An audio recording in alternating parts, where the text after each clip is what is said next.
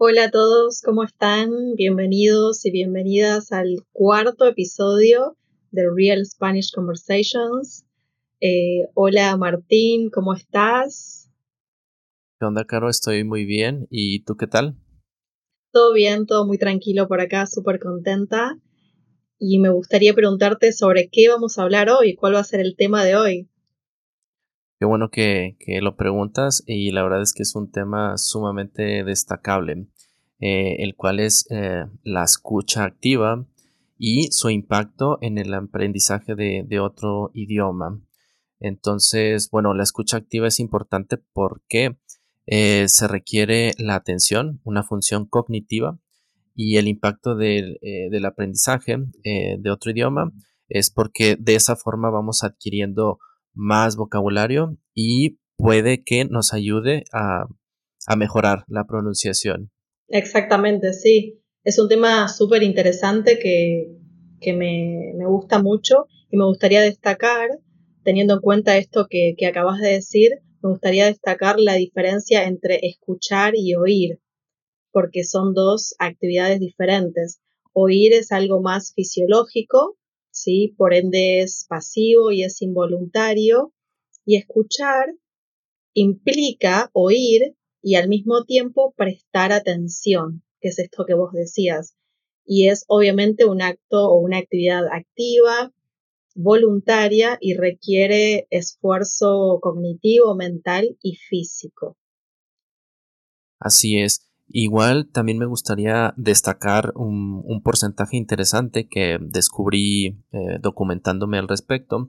Eh, resulta que de las cuatro habilidades lingüísticas, la escucha representa un 50%. Y bueno, si somos, eh, si prestamos atención a eso, es verdad. O sea, es cierto que la, quizás no la escucha per se en sí misma, pero sí el oír, o sea, estamos oyendo más del 50% del, del tiempo del, día. Sin embargo, aquí lo interesante es escuchar, lo, justamente lo que tú acabas de, decir. Y bueno, vamos a, a, destacar algunos puntos, algunas características sobre la escucha activa, ¿verdad, Caro?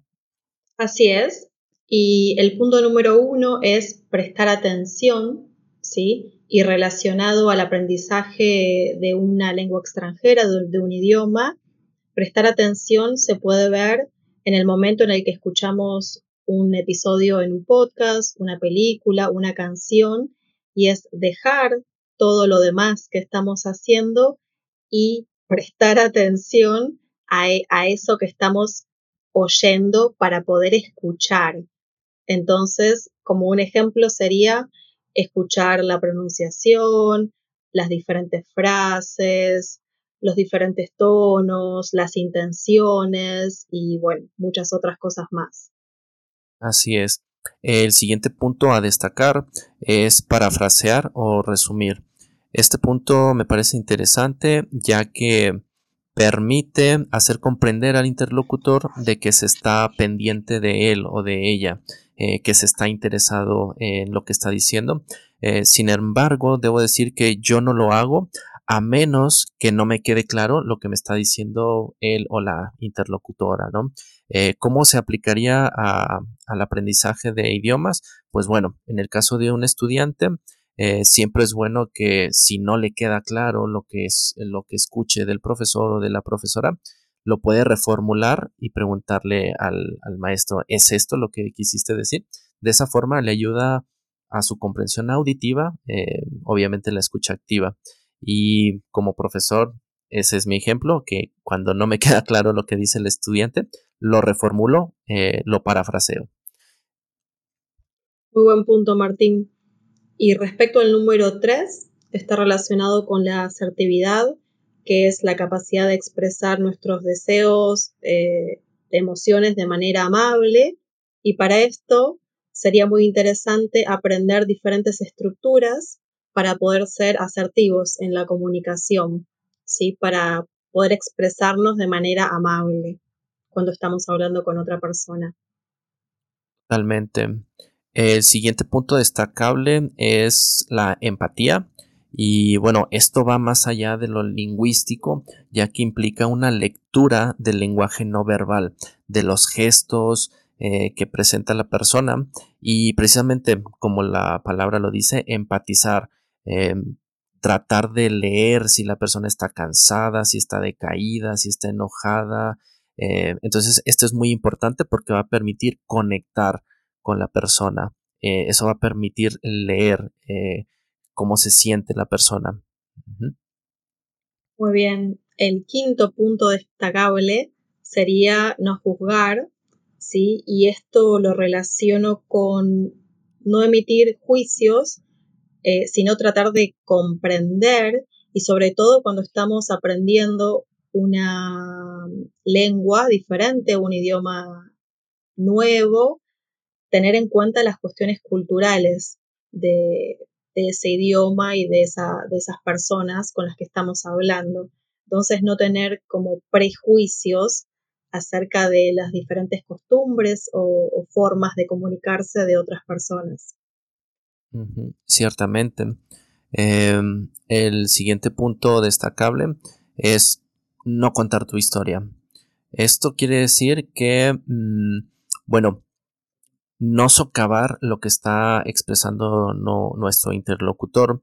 A veces eh, robamos el protagonismo, el protagonismo y mm, al final de cuentas es como no estar escuchando activamente a, la persona, ¿no?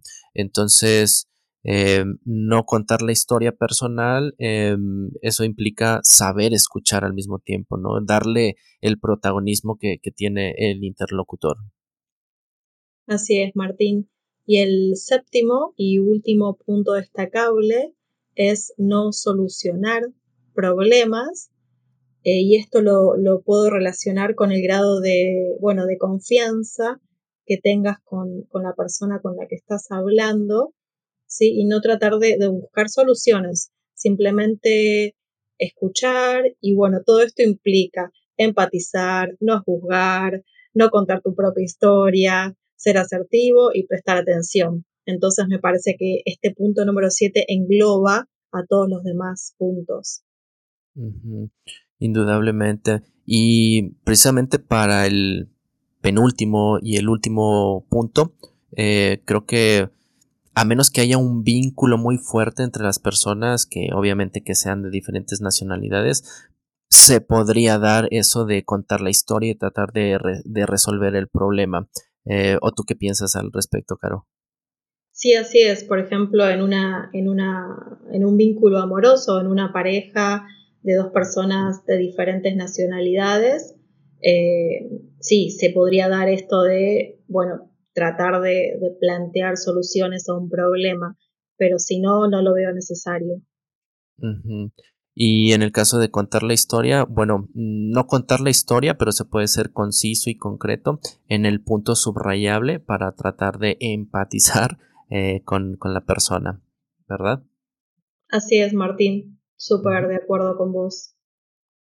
Y bueno, ya vamos a ir cerrando y tenemos una consigna, la cual consiste en que mm, vean un cortísimo video. Les vamos a dejar el enlace en la descripción eh, lo van a observar, van a escuchar activamente lo, que diga el video y bueno, nos van a escribir eh, qué fue lo más destacable de, lo que dicen en el video y de esa forma van a poder eh, activar la escucha de, de, una forma cognitiva y no solamente, digamos, oír, sino escuchar.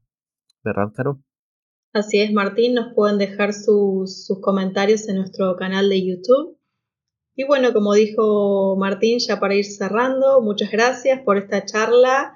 Em, y bueno, invitarlos a todos a que se suscriban a, nuestro canal de YouTube, que nos sigan escuchando, que sigan compartiendo nuestros episodios que hacemos con, con tanta dedicación y tanto amor, y que nos sugieran también diferentes temas ya que esas sugerencias van a ser muy bienvenidas. Así que nos despedimos por ahora. Muchas gracias Martín. Hasta la próxima, que estés bien. Igualmente, gracias a ti, Caro, gracias a todos los que nos oyen y bueno, sigan cuidándose y nos vemos y nos escuchamos en la próxima.